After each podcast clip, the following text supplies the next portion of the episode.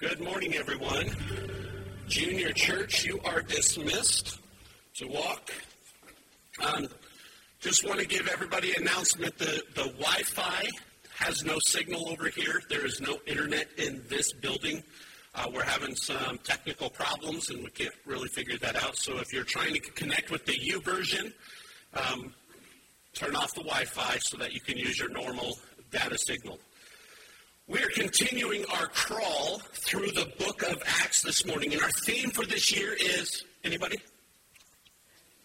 Hey, good destination. That's right. After a lot of prayer, uh, the elders and I chose to preach through the book of Acts this year because it coincides with the theme and the emphasis for us corporately and individually. That we would individually, corporately be focused on our destination, that we would increase the degrees of our attention and focus, become more of a church that's moving towards a destination, towards the mission of the church.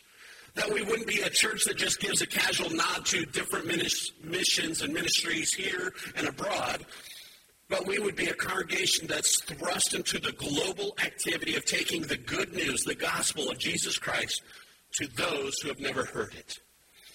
So let me give you a recap of where we've been so far. The book of Acts begins with the resurrected Jesus um, still being on earth, and for 40 days he starts meeting and uh, meeting with his disciples. He gives them instructions about what the kingdom of God is going to be like. He reminds them in Acts 1, verses 4 and 5, of the promise that he's going to send to them the Holy Spirit, who would not just be with them, but would be in them. And that's a very key difference than anything before in Scripture. Then in Acts 1 8, he gave them the reason why he is sending the Spirit. Here's what it says But you'll receive power when the Holy Spirit comes upon you. You'll be my witnesses, telling people about me everywhere in Jerusalem, throughout Judea and Samaria, and to the ends of the earth. All of us should be tremendously thankful for this verse right here. So, uh, real quick, I want to ask if you're a Christian, raise your hand. Okay, keep it up, keep it up if you're a Christian. How many of you were saved in Jerusalem? In, in the actual city of Jerusalem. Yeah, sarcasm back there. Thanks a lot. How many were in Judea, just in the little surroundings of Judea? No, but oh, fine. Samaria. So if you look at this verse right here, Jerusalem, none of us apply. Judea, None of us were there. Samaria, that means we are the ends of the earth. It is unanimous. All of us here are the end of the earth, the circle of the mandate of the scripture going out, starting in Jerusalem, going out from there. We would not be here. We would not be, this church would not be here. Our culture wouldn't be here if it weren't for this verse. If people didn't take this verse seriously, and honestly, I am so glad they did. I'm so glad that those early Christians said, this is what we must do. The purpose of sending, of Jesus sending the Holy Spirit to empower us was not to give us warm fuzzies. If you need a warm fuzzy, go get a blanket. Okay? That's not what the Holy Spirit is. It's not for emotional or ecstatic experiences. It's not so you could feel good about yourself. The primary purpose of sending the Holy Spirit is very clear from that text. Go and be a witness of what Jesus is and has done. That's why we received it in power to be a faithful witness. It's complete, total, outward focus, not inward. Many churches carrying the name of Christ can seek into the mindset that church is about us. That our life together as a congregation, all about getting my needs met, my spiritual itches scratched. And I think when we fall into that, it's heartbreaking to the Savior. I was reading a blog this week by Thom Rainer. Um, Dr. Rainer is the president of Lifeway Christian Resources, and the blog was called The Main Reason People Leave the Church. And it's a few years old article, but I think it's incredible relevant. Here's what he said. All the research studies of which I'm aware, including my own, return to one major theme to explain the exodus of church members, a sense of some need not being filled. In other words, these members have the idea what a local congregation should provide for them, and they leave because these provisions have not been met.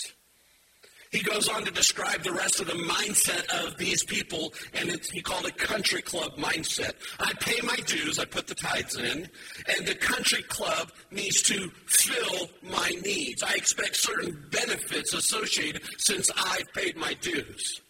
And generally, people approach their involvement with a church based on what they can get, not what they can give. And that's the, tr- the point I'm trying to make here is the purpose for Jesus sending the Holy Spirit is to empower us to take the gospel, to take the message out. Not to argue over music styles. Not to argue over design or pews or chairs or steeples or not to argue about any of that stuff. But to dream of how we can be a church on mission for Jesus. That's what the purpose is. So, in our story, as the story continues in Acts, after giving them these final instructions, Jesus ascends into the heavens. Uh, disciple is waiting. Uh, the disciples are waiting on that promise for the Holy Spirit. And then we came to Pentecost Sunday. The Holy Spirit falls into power in a multi sensory way uh, all those present, they hear this mighty works of God. There's this rushing wind. They can hear their, their um, own languages being spoken. They can see these flaming tongues on these general untrained Galileans. And right there on Pentecost, on the festival of harvest, the festival of first fruits, the church experienced the first fruit of the gospel message. And it birthed the church, and 3,000 souls were saved with those 3,000 new baby Christians and the 120 who were gathered there. Um, the first church, here's what we saw last week. Acts 2.42, they devoted themselves to the apostles' teaching, fellowship, breaking of bread, and to prayer. These four ideas marked their life together, and we looked at that last week. We actually focused on verse 46. They, they linked all their resources together. They met together. They ate together. They kept going. That's what the life of the first church looked like. And now we get to verse or chapter 3. Luke presents to us an incredible episode that takes the process of the normal church life and it is now the church moving. The infant church has now got traction and is moving. The Acts 2:42 Life Together church is now reaching new people. They lived life, they went out. And as they did, they went to, uh, we're going to read Peter and John do something. They go to Solomon's portico, and they worship together, and then God does something. Let's start in Acts chapter 3, verse 1. Peter and John went to the temple one afternoon. One afternoon, it doesn't mean Sunday morning. Okay? One afternoon to take part in the 3 o'clock prayer service. As they approached the temple, a man lame from birth was being carried in. Each day he was put beside the temple gate, the one called the Beautiful Gate, so he could beg from the people going into the temple.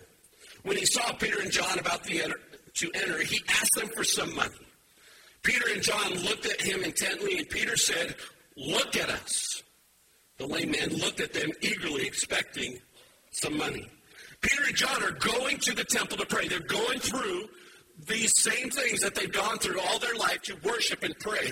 And on their way, they encounter this lame man. These people bring him in because he can't walk. They lay him at this gate so he can have the job of begging for money. And Jesus, or, and Peter is there and he sees this man. He says, Look at us. Now, what do we know about this beggar? Here's, here's what we know about this beggar from this chapter and actually in chapter 4.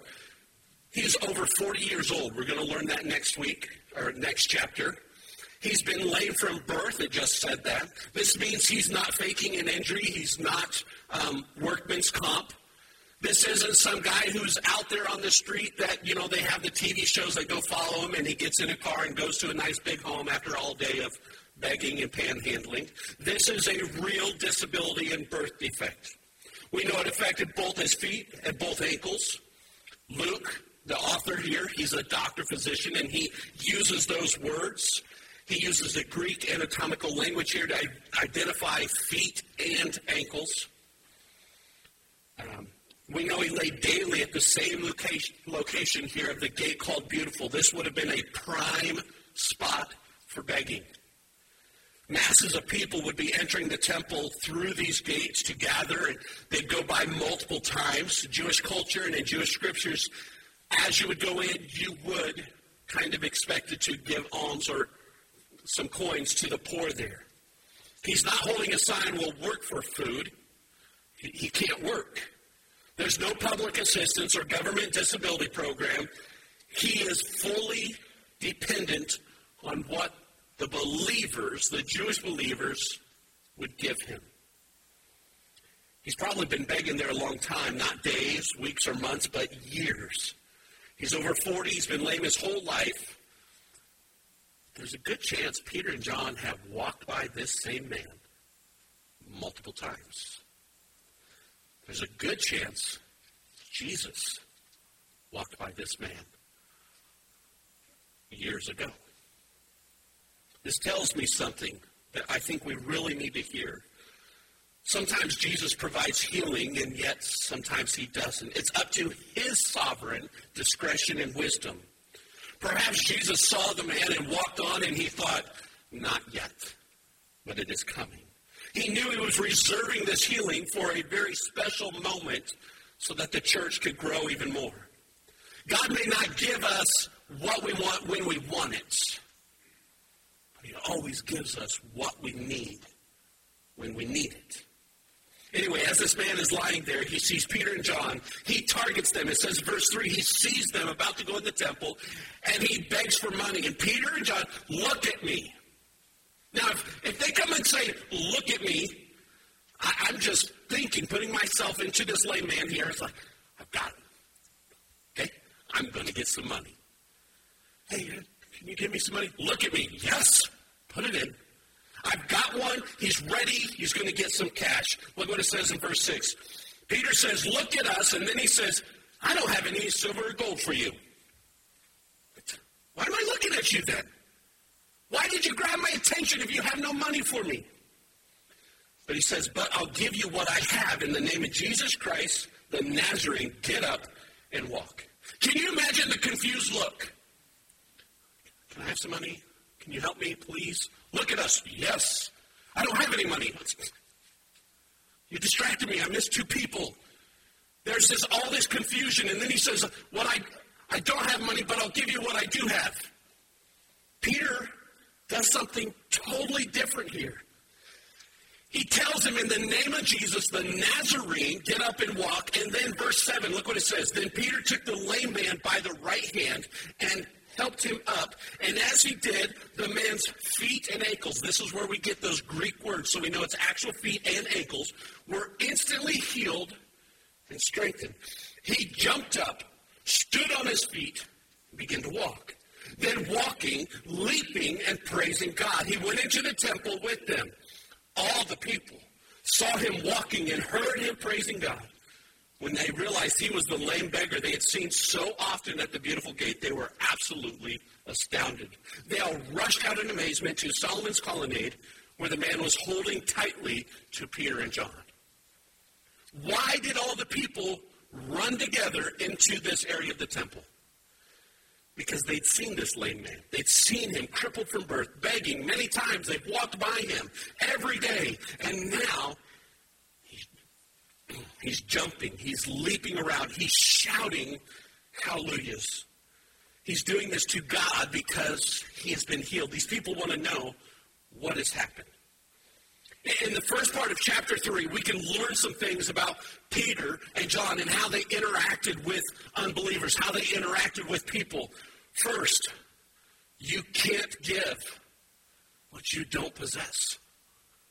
They were asking, this guy was asking for money, and Peter and John said, I don't have any. Maybe Peter's a father of a teenager. That's why he has no money.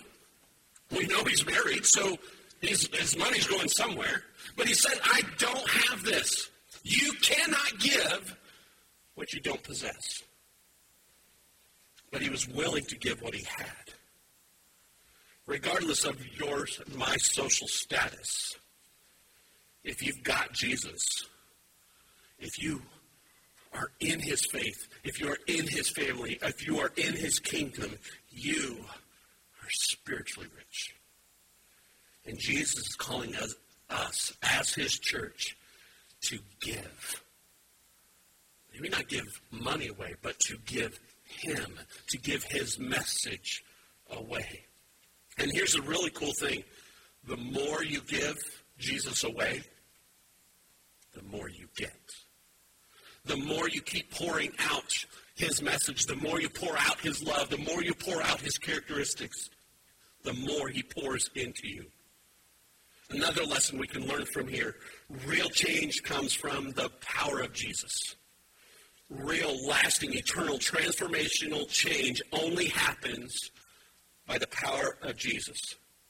Later on in this chapter will be uh, the next sermon, Acts 3.16. Through faith in the name of Jesus, this man was healed. It wasn't him. And you know how he was crippled from before. Faith in Jesus' name has healed him before your very eyes. I don't have time to break down the Greek construction of this sentence to, to really show you this because I, I had some fun doing this. But let me say, everything points, everything hinges on the name Jesus. That's it. Where did the power come from? Jesus. Where did the faith come from? Jesus. Where did the healing come from? It all points and hinges on Jesus. But, but whose faith was it? It wasn't the faith of the beggar. This beggar just wanted money. Peter said, I will give you what I do have. I have Jesus in me. The faith was in Peter and John. I want you to think about the people that you think are too far gone spiritually. They're so far away from surrendering to Jesus that it's going to take a miracle. I've got some in my life. I know some of you do. That, what's it going to take? Pray for them. I keep hoping for them. I, I want to intervene and manipulate so that it can slam them into Jesus. But their faith in Him is so far away. And so I have to ask these questions to myself, and I want to answer. I want you to answer them. Do you and I, do you believe Jesus has power? Answer. Do you truly believe? Do you believe that Jesus can restore people? Do you believe that Jesus has the power to save them? And why are we in the way? It's not my job to save them. It's not your job. It's God's job. Let me be real honest with you for a second. There are times and sometimes seasons it's being your pastor that I have a sense of fear worry or anxiety. Sometimes the weight of the responsibility I feel on my shoulders just wears me down and pulls me down. I think about the seven full and part time employees here at the church, and their livelihood depends on this church. We desperately need to look at a new building. But how are we going to do that? Even though our numbers are continuing to grow even now, how are we going to do that in this culture and climates? How can we be content and comfortable like this when we know there are more people who need the power, they need the knowledge, they need the salvation of Jesus? Maybe we should just be content and, and not venture out or take risks. I mean, if the economy tanks, what if people leave the church because of this? What if the new policies that are made make it harder and harder to, to meet together? What if? What, what if people don't want to come because I, I do speak so bluntly? What if? What if people don't want to come because there's something in the sound system, the internet, or, or the screen was off? What if? What if people don't grow in their faith but only go through the motions? What if? What if I let fear and anxiety fall, fall on me? When I have those moments of fear and anxiety, when I feel the weight of all that's going on. It is so much to bear. The Spirit brings back something that I've heard and known and even taught.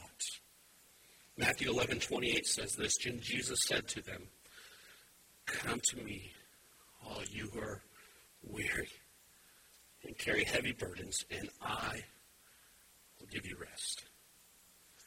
Take my yoke, my weight, take my um, responsibility, and let me teach you, because I am humble and gentle at heart, and you'll find rest for your souls. For my yoke is easy to bear, and the burden I give you is light.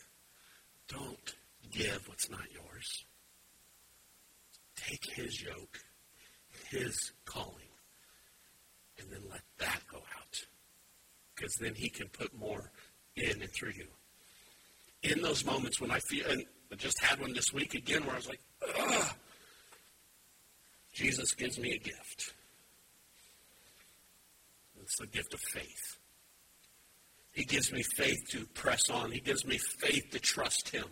He gives me the faith to realize that this is His church, not mine. It's His name, His glory, His reputation that's on the line, not mine, not yours. And do you know why His yoke is easy and His burden is light? Because He's the one doing all the heavy lifting. When they would put a yoke onto oxen, they would put a seasoned one, one who knew and had the strength, and then they'd put a newbie, a rookie, a weak little bull with him. And the big one would carry all the weight and train the little one. And Jesus saying, I am that strength. I am that knowledge. Join next to me. I will carry the burden. I will carry the weight. You can come along for the ride and see what I give you. The yoke is a harness that two of them are together. Jesus is doing the work. He gives you the faith to keep moving forward because he's carrying the load. The last lesson I see in this miracle is real change results in praise. I really like this man's reaction. We don't see a lot of this in the church today because we're all dignified. We think so. Look what it says, Acts 3 8. He jumped up, stood on his feet, and began to walk. There's an exclamation. That means this is emphatic. Then walking, leaping, and praising God, he went into the temple with them. How many of you came into church skipping and jumping? I saw three kids doing it. No adults did it. Why are we? Oh, I thought Dustin was going to get up and skip. Let me ask if you had just been healed from 40 years of not being able to walk, wouldn't you be jumping around like a crazy person? I, I went through that back problem uh, a year and a half ago and had surgery, and I remember sitting on the couch and I looked at Casey. I said, I can feel my toes again. You know, I didn't just stare at them. I started moving them, and then I started putting them on the floor, and I got up. I can feel. I can feel them. And it's a good feeling. When we experience something joyful, we don't want to keep that quiet. This man had just been healed from a lifelong physical birth defect. When we realize the change that comes from the power of Jesus to heal us of a lifelong spiritual birth defect of sin, that transformation will always result in exuberant praise. When we experience a real transformation, it changes us, and we have no choice but to praise God for it. Look what it says in Acts 3, verse 9. And all the people saw him and heard him praising God. That means he wasn't quiet. They heard him from the other side of the temple. When they realized he was the lame beggar they had seen so often at the beautiful gate, they were absolutely astounded. They all rushed in amazement. Rushed they ran in church. They rushed out in amazement to Solomon's colonnade where the man was holding tightly to Peter and John. A crowd gathers at this. This work of Jesus has attracted people's attention. And Peter doesn't let this opportunity slip away. All these people gathered give him a good excuse to preach. That, that's my favorite part of this whole thing, which is next week, just so you know. But he was excited. He saw this. And he took the opportunity not to say, hey, let's have a potluck. He didn't take the opportunity to say, yeah, come in and let's go experience some great worship.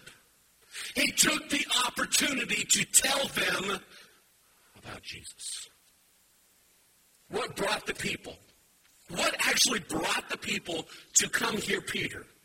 What was it that caused them to rush into amazement? They saw a transformed life. They heard a faith filled person. They heard somebody who was once a beggar now shouting hallelujahs. One man who had no money offered something so much better. See, in the beginning of Acts 2, there was a miraculous event. The Spirit came down, there was a rushing wind, and people came, What's going on? There's this uh, amazing sound, and we got to come hear it. And Peter preached the message about Jesus. And here there's this, what is this amazing sound, a miraculous event? There's somebody who should not be walking, praising God. The people come in here, and they hear about Jesus. People respond to the message of Christ the same way today for all the same reasons when they see a transformed life within us. When they hear our faith filled conversations, then they're ready to hear about Jesus. How many of us have experienced that transformational life? That one that it is totally different now. I, I am a Christian, but I'm not perfect. I'm not saying I'm perfect up here. I think I'm pretty good. But I'm nowhere near perfect. But I can talk to you about the perfect one who keeps transforming my life. And as I grow closer to him, I, I do get excited. As I was breaking down some of this Greek, I was like, this is so cool. Because when we start being filled with him, I gotta tell you, I, I can't help it.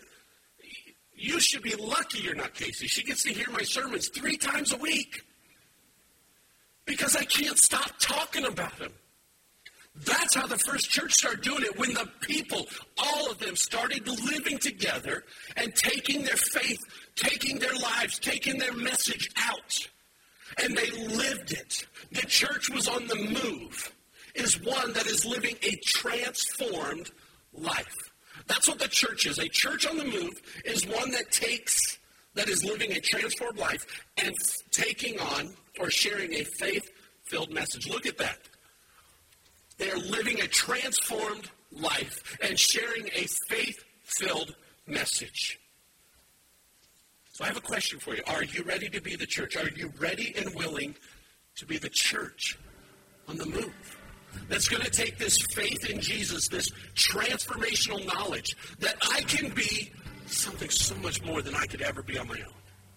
That we, together with all of our differences, all of our baggage, can actually come together in unity and show the world, you know what?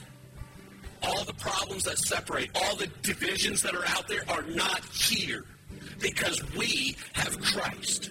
All the things that tear you down actually are not here because we lay them down at the foot of the cross and He fills us and unites us because it's a transformational life that brings us with a faith filled message. Aren't you ready to do that? You ready to be that tidal wave of faith that rolls over this dark world and brings about life, light, and love? Are you ready to be the church on the move? If you need to talk about that, if you want to get together and pray about those issues, we have people ready and willing. We'll have elders meet with you and me in the back room, and we'll start going to God right now because of that transformational power does not just come here. It comes into you and leaves with you. I don't have any money to give you. I have two teenagers. But I do know Jesus. And I know many of you do too. So let's stand. Let's go back into worship and let us tell the world about the transformational message of Jesus.